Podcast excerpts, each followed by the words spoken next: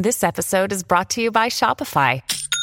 Forget the frustration of picking commerce platforms when you switch your business to Shopify, the global commerce platform that supercharges your selling wherever you sell. With Shopify, you'll harness the same intuitive features, trusted apps, and powerful analytics used by the world's leading brands. Sign up today for your $1 per month trial period at shopify.com slash tech, all lowercase. That's shopify.com slash tech.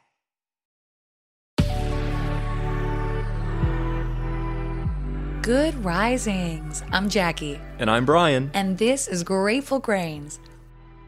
Welcome back.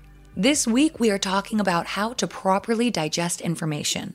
Yesterday we spoke briefly about confirmation bias and our subconscious reactions to new information.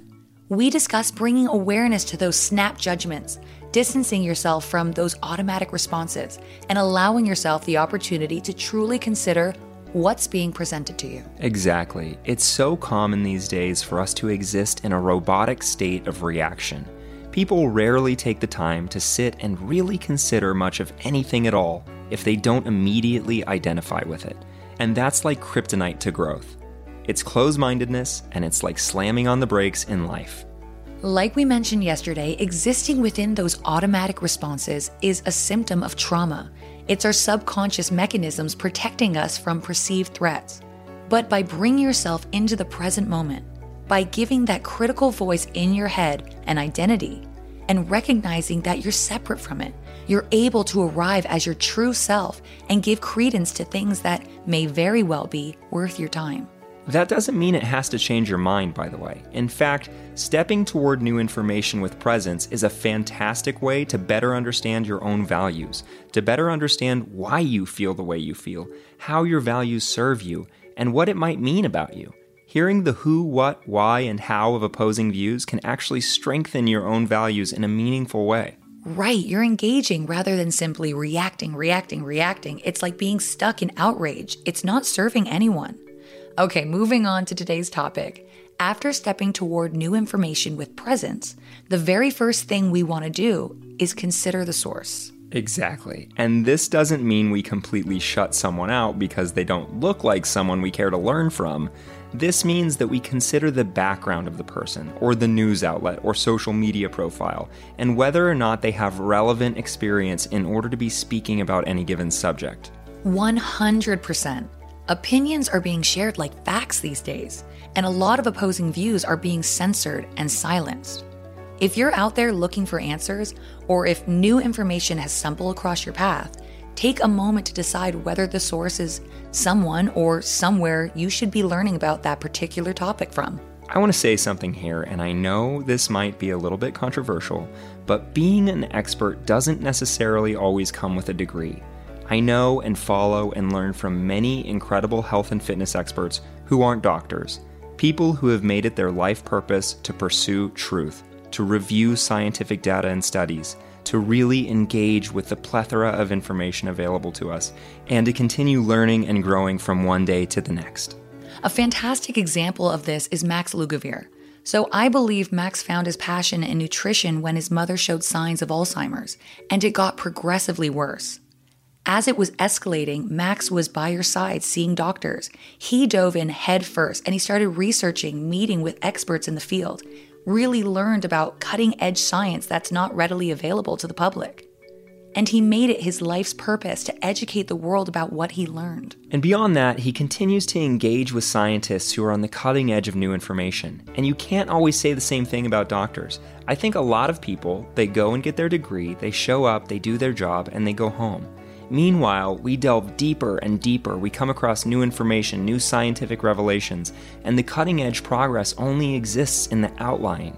Information doesn't really penetrate media unless it's serving someone financially, unless some pharmaceutical company can capitalize on it, unless some medicinal company is spending big money to advertising it, unless some major food manufacturer thinks they can profit off it. 100%. I'll never forget the day a doctor told me not to bother with supplements because they're useless. Meanwhile, we have cutting edge advancements that make supplements more bioavailable than ever before. Supplements made to cross the blood brain barrier. We have countless studies on vitamin C supplementation, vitamin D, zinc, fish oil, magnesium. adaptogens like ashwagandha, healing mushrooms, and so on. It's just, it's crazy. And these kinds of professionals, they're everywhere and it's in every field. It absolutely is. So, Dr. Nicole LePera is an example of another professional who's continued to grow beyond her degree. We reference her all the time, the holistic psychologist. So she went to school, she got her degree, and what she saw was a major systemic failure of people who were suffering. She saw a system bent on diagnosing and medicating. And she comes from a position of educating the masses, of teaching people about trauma, about internalization, and subconscious mechanisms. She's really giving people what they need to begin to do the work healing themselves. Absolutely. So, tying that back to today's topic, what we're suggesting is that you consider the history of the people sharing with you. Consider their motivation, consider their purpose, consider their expertise, their time spent, and then consider where they're getting their information. Also, consider if this is someone you trust, is it someone who steered you in the right direction before? On the other side of the same coin, take a good hard look at the negative. Is this source known for spreading false information? Do you know them to be liars or gossipy? Are they biased? Are they profiting? Do they hold their sources close to their vest? Does it sound like an opinion? Whether or not this person knows you, do you think they care about your well being in the long run?